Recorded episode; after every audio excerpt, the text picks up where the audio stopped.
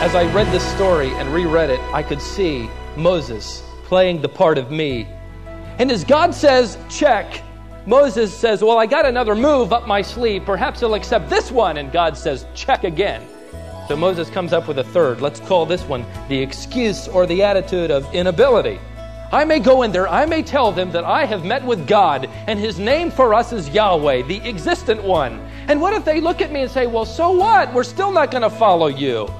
And let's face it, for 40 years I've been tending sheep. I haven't even been around people.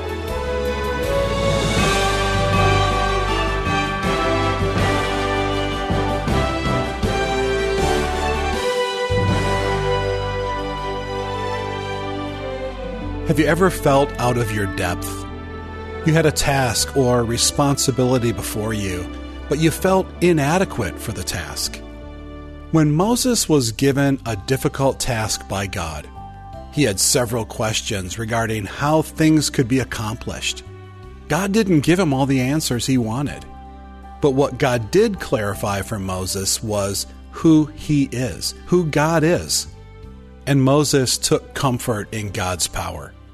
Maybe you need the same message from God today. This is Wisdom for the Heart with Stephen Davey. Stephen is continuing through his series called Out of Egypt with this message that he's called Availability and a Game of Chess. It's interesting. I believe it was D.L. Moody who originated the thought that for 40 years Moses thought that he was somebody. For the next 40 years in the desert of Midian, he would discover that he was nobody. And then in the next 40 years, the final 40 years of his life, he would learn that God could make somebody out of nobody. Well, he is about to receive a call. Let's pick it up at chapter 3, verse 1. Moses was pasturing the flock of Jethro, his father in law, the priest of Midian. And he led the flock to the west side of the wilderness, and he came to Horeb, the mountain of God. And the angel of the Lord uh, appeared to him in a blazing fire from the midst of a bush. And Moses looked, and, and behold, the bush was burning with fire, yet the bush was not consumed. So Moses said, I kind of chuckle when I hear his response because it leaves out perhaps how he was feeling, his eyes popping wide, his mouth dropping open. I must turn aside now and see this marvelous sight, why the bush is not burned up. When the Lord saw that he turned aside to look, God called to him from the midst of the bush and said, Moses, Moses. And he said, Here I am. God said, Do not come near here. Remove your sandals from your feet, for the place on which you are standing is holy ground.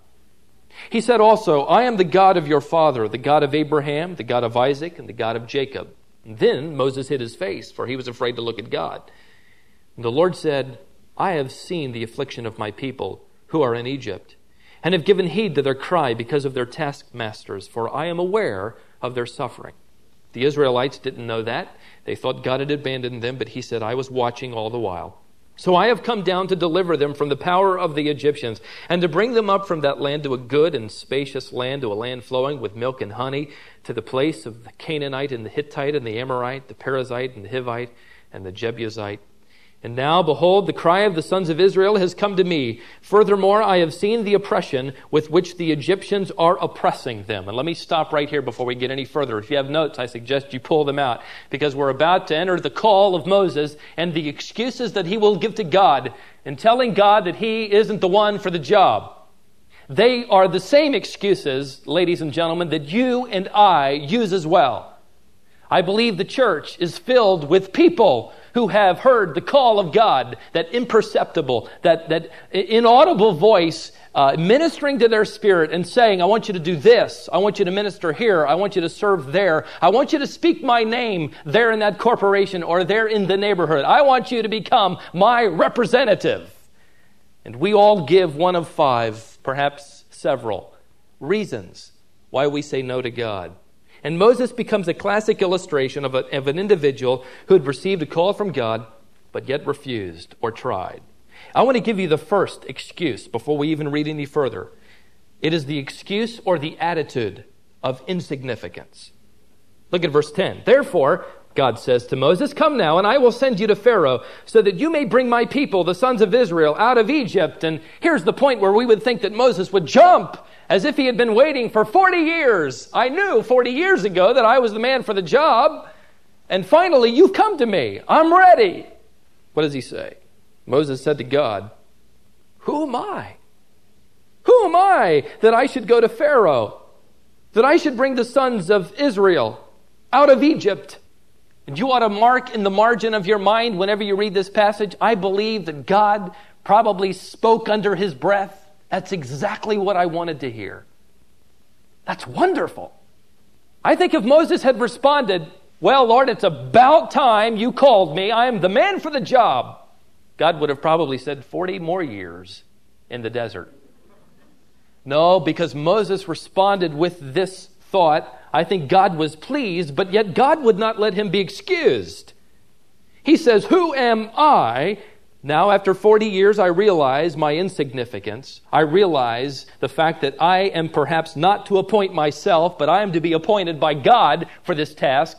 Who am I that I should go to Pharaoh? Have you ever had the opportunity of having someone come to you and ask you, perhaps to serve in some way?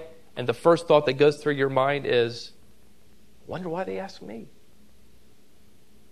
Perhaps you have been in that corporation and God has placed you in the hallway of a man who needs Christ, and you sense God's Spirit saying, I want you to be the one to witness for me on the job. Have you ever thought, Who am I?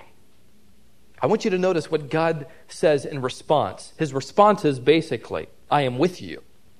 His response is, Certainly, verse 12, I will be with you, and this shall be the sign to you that it is I who have sent you. When you've brought the people out of Egypt, you shall worship God at this mountain. God didn't say, Shame on you, Moses. What a poor self image. Why, I don't want you to ever say anything like that again. Pull yourself up. You're somebody. Well, we are significant in Jesus Christ and who He is, but in terms of ministry, our efforts in our flesh are totally insignificant unless God is with us. God says, I know who you are, and, and I'm not necessarily looking for a dynamo to go to Egypt. I'm looking for a dependent disciple to approach Pharaoh. So uh, Moses, knowing that he can't get around that one, comes back with a second one. We'll call this the excuse of ignorance. Perhaps you've used this one as well. Verse 13. Then Moses said to God, I'm going to the sons of Israel, and, and I shall say to them, The God of your fathers has sent me to you. Now they may say to me, What is his name? What shall I say? In other words, Moses is saying, I don't have all the answers. I don't know what to say. And what, Lord, should I say if they come back and ask me this or, or that? I haven't been schooled. I don't know all that I'm supposed to say. I don't have all the answers. Have you ever thought when God impressed you to get involved in something or speak something, the first thing that runs through your mind, oh, I could get boxed in not knowing what to say, so I'd better just keep quiet? I think Moses thought this one would, would uh, make sense and perhaps get God off his back, in effect. But I want you to notice what God said. Verse 14. God said to Moses, let me summarize it. I'll give you the answers as you learn to know me. God said to Moses, verse 14, I am who I am. Thus you shall say to the sons of Israel, I am has sent you. I am, the word Yahweh or the name Yahweh comes from the verb hava, which means to be. He is saying, I am simply the existent God. That is a characteristic or an attribute of himself that he is revealing, in a sense, for the very first time to anyone on planet Earth. He is in effect telling Moses, I don't want you to necessarily know all the answers. I want you to know me. You see, the basis for Moses' ministry is not knowing all the answers, but knowing God. The basis for any ministry that you or I may have is not based on the fact that we've got it all mapped out, we've got all the answers. No, it is that you and I know God. And how do I get to know God? It's interesting that Jesus Christ, in fact, turn to John chapter 8, verse 24, refers to himself with exactly the same Greek word that's translated in the Old Testament Septuagint. John chapter 8, verse 24. Start with verse 22. Therefore, the Jews were saying, Surely he will not kill himself, will he? Since he says, Where am I going? Where I am going, you cannot come. Jesus was saying to them, You are from below, I am from above. You are of this world, I am not of this world. I said, therefore, to you that you shall die in your sins, for unless you believe that I am, the word he should be italicized in your translation. It's implied. He says, unless you believe that I am, that I am the existent one. It's the same word that God used. It could be translated back into the Old Testament. I am Yahweh. You want to know how you get to know God? By spending life or spending time studying and getting to know the life of Jesus Christ. You know, wouldn't it be interesting if we had candidates for ministry and instead of giving them all of all of the answers and all of the methods and all of the programs, we gave them a plan that would enable them on a deeper level to get to know Jesus Christ. You know, I believe there is so much failure in ministry. I believe it's because you and I know very little about him. And we know so much about what we are about. God told Moses out there when Moses said, God, I don't know all the answers. God said, I want to reveal myself to you because I want you to get to know that I am the existent God. I am eternal. And as you get to know me, I will give you the answers. I will direct your path in ministry. Note what he says furthermore, verse 15. Thus you shall say to the sons of Israel, The Lord, the God of your fathers, the God of Abraham, the God of Isaac, and of Jacob, has sent me to you. This is my name forever, and this is my memorial name to all generations. Go, gather the elders of Israel together and say to them exactly what I've told you. Verse 17 So I said, I will bring you up out of the affliction of Egypt to the land of the Canaanite and the Hittite and all of the, the otherites, to a land flowing with milk and honey. And they will pay heed to what you say. Why? Because you come in with all authority? No, because you come in with the authority of my name. Then they will heed.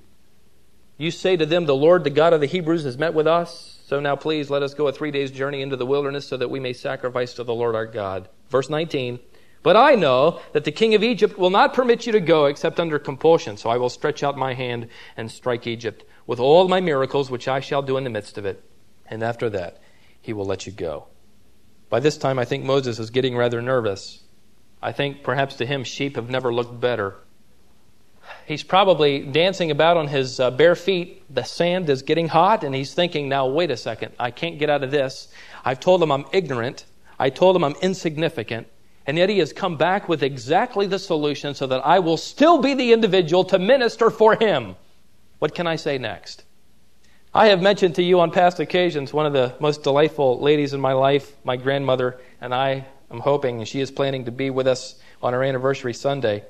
Perhaps I've mentioned in the past one of the things that she taught my three brothers and I as we were growing up in the serviceman center where my parents ministered. She taught us all how to play the game of chess. We had a name for her called, it was called Granny. I don't know if you have ever called your grandmother Granny. It's kind of a term of affection. Uh, but don't let her name fool you. She was really vicious when it came to the game of chess. It wouldn't be long before the game turned into a chase. I was running with my king, and she was chasing me with all of her pieces still intact. And sooner or later, I would hear her little voice as she looked over at me through her glasses, as she would say, check. And you know how you can take your king and exchange it for the, the castle? You know that little move? Any chess players here? You know how you can, you can change him when the heat's on? You're only supposed to do that once. We'd bargain for six or seven times. You know, keep switching that thing back and forth. After a while, we'd hear her say again, Check. Finally, after all of the finagling and all of the moving and doing all those little moves, we thought we could get out of checkmate. Sooner or later, we'd see her grin and she'd say, checkmate. I learned to love and hate that woman all at the same time. As I read this story and reread it, I could see Moses playing the part of me. He's dancing about, trying to avoid God saying, checkmate. And as God says, check, Moses says, Well, I got another move up my sleeve. Perhaps he'll accept this one. And God says, Check again. So Moses comes up with a third. Let's call this one the excuse or the attitude of inability. Let's just tell him downright, I'm unable. I'm not only unqualified, I'm not only ignorant, I'm unable. Look at chapter 4, verse 1. Then Moses answered and said, Well, what if they will not believe me or, or listen to what I say? For they may say, The Lord has not appeared to you. In other words, what Moses is saying is, they may deny my leadership. I may go in there, I may tell them that I have met with God, and his name for us is Yahweh, the existent one. And what if they look at me and say, Well, so what? We're still not going to follow you. And let's face it, for 40 years I've been tending sheep. I haven't even been around people. I'm totally unable for this job. But I love God's response. In fact, his response is lengthy at this point. Because I really believe, ladies and gentlemen, like Moses, you and I come back with this. We are unable. I can't do that. Me? There's no chance, no possibility. It's not in me. God will come back and instruct Moses in a very profound way. Look at verse 2. And the Lord said to him, What is that in your hand? And Moses uh, looks at it and he says, uh, It's a staff. And God said, Throw it on the ground. So he threw it on the ground. And it became a serpent. And Moses fled from it. Now, implied in this, this was evidently a poisonous viper. Otherwise, Moses, who knew animals well, would not flee. So here his, his staff, perhaps six feet in length or in height, he throws it down and it becomes a poisonous viper. And you see Moses barefoot taking off across the desert, running. And God says, in effect, stop, come back. Verse 4 Stretch out your hand and grasp it by the tail. I think Moses is probably wondering if God knows much about animals. Because I would imagine if you grab a snake, you grab it by the head so it can't bite. Not the tail, so that it can turn around and strike. See, that was part of the act of faith. That was part of God revealing to Moses his power over nature. Moses, I want you to grab that snake by the tail. Put yourself there. I have tried to picture this in my mind, and I think Moses spent an hour trying to work his way around that snake. Till finally, he lunges for the tail and he grabs it and he closes his eyes. Perhaps uh, shrieking with fear, and all of a sudden it, it feels hard. The text tells us that it had turned back into a staff. Verse 5. You see, Moses, this has been done that they may believe that the Lord, the God of your fathers, the God of Abraham, the God of Isaac, the God of Jacob, has appeared to you. This is undeniable. You throw your rod down if any of them get wise. I'll let it turn into a viper, and you just casually walk over and bend down and pick it up by the tail. That'll impress them. Moses still isn't convinced. So God says in verse 6 Put your hand into your bosom, right inside your cloak. And he put his hand into his bosom, and when he took it out, behold, his hand was white or leprous like snow. Moses perhaps was horrified, and God, not taking too much time lest he have a heart attack, says, Well, just put it back in your bosom again. And when he took it out, behold, verse 7, it was restored like the rest of his flesh. And it shall come about, verse 8, if they don't believe you or heed the witness of the first sign, that they may believe the witness of the last sign. Well, Moses is thinking, this is wonderful. I've got authority and I have power, but is it really enough? And I want you to note the third sign. This is significant. It shall be, verse 9, if they won't believe these two signs or heed what you say, then you shall take some water from the Nile and pour it on the dry ground. And the water which you take from the Nile will become blood on the dry ground. Now, this really isn't any more amazing than the first two. When you think about it, it, it takes about the same amount of power, I imagine, if we could uh, calibrate the amount of power to turn a, a serpent into a rod and a rod into a serpent as it would to turn water into blood. What's the point? The point is that the, the chief god of the Egyptian was what? The Nile god. This was the most powerful god in, in Egypt's pantheon. And God was in effect showing Moses that I have authority over the most powerful God in Egypt. You take water from the Nile God, and I'll turn it into blood. But I think there's something else here.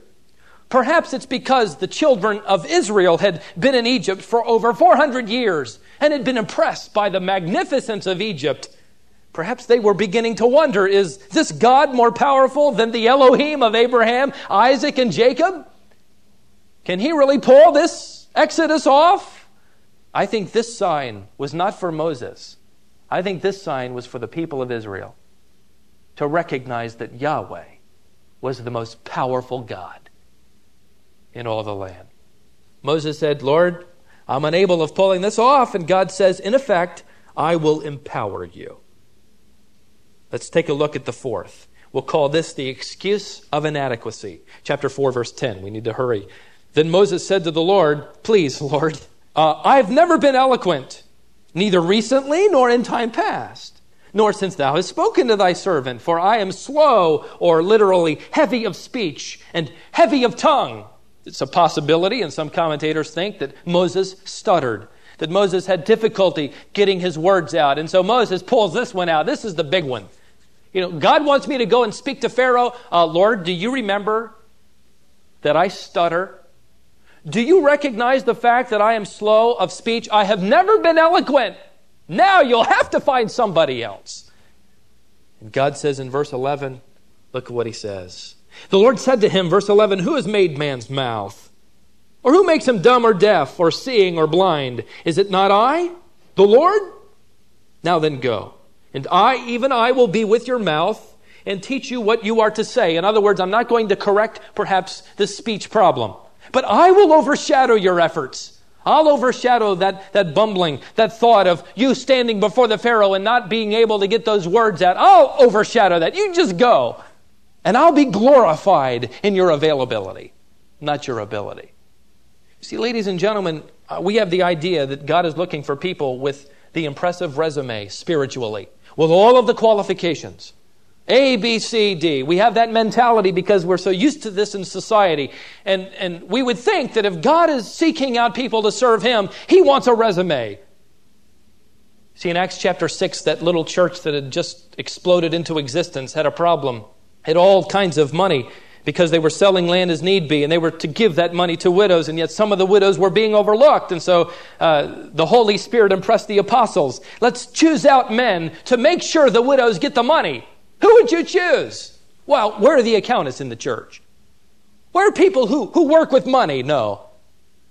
Choose out from among you men full of the Holy Spirit.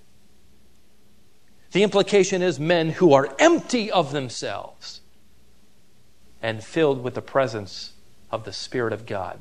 Jesus Christ comes to planet Earth, and he's to choose 12 people to introduce his kingdom program to planet Earth.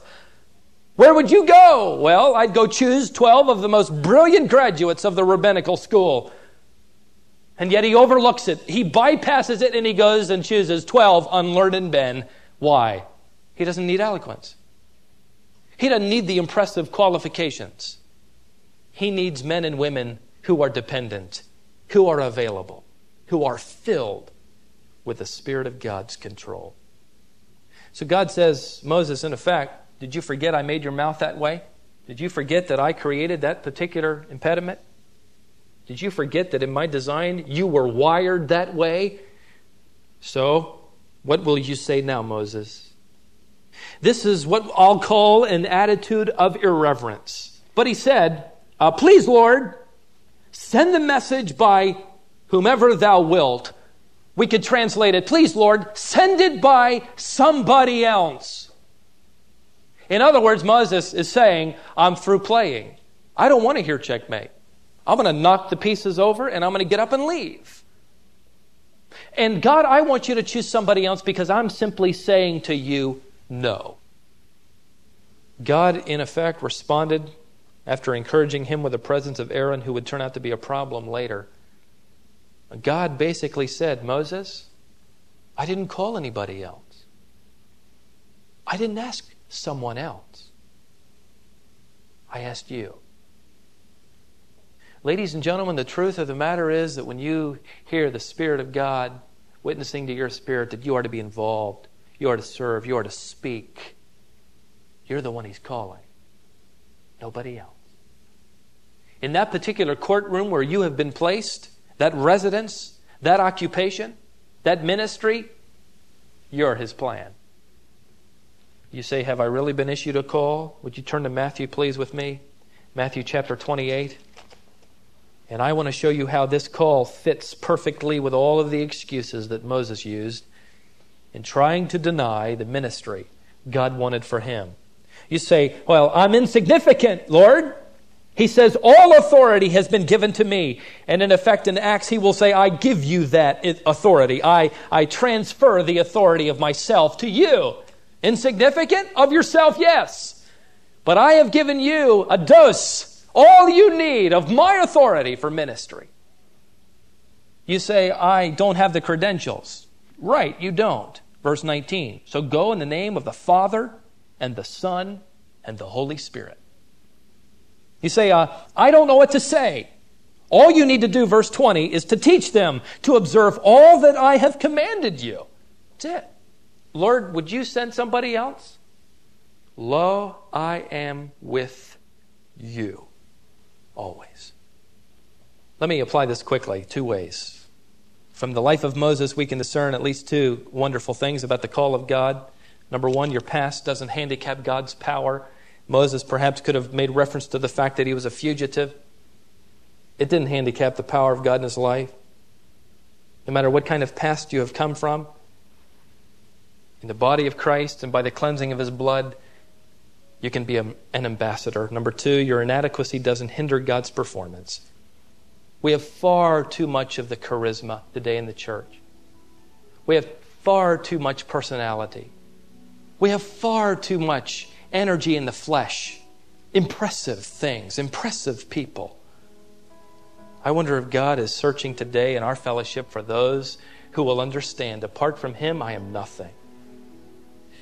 The abilities, well, they're not all there, but I will be available. I believe, ladies and gentlemen, that the church is filled with people who have heard the call to ministry, a call to purity, a call to a life of faith, a call to a life of distinction, but who in effect have said, Not me. I would suggest that, ladies and gentlemen, before you play any further, that you simply, as we would do in the game of chess, take your king and just lay him over as a symbol of surrender. It is by that surrender that you and I can hope and pray to impact our generation for Jesus Christ. People who are not being impacted because we are denying the call with one of these excuses I'm unable, not qualified. I'm insignificant. I'm not eloquent. Use somebody else. What a wonderful thing to know that God would use Moses as Moses finally surrendered to the plan of God.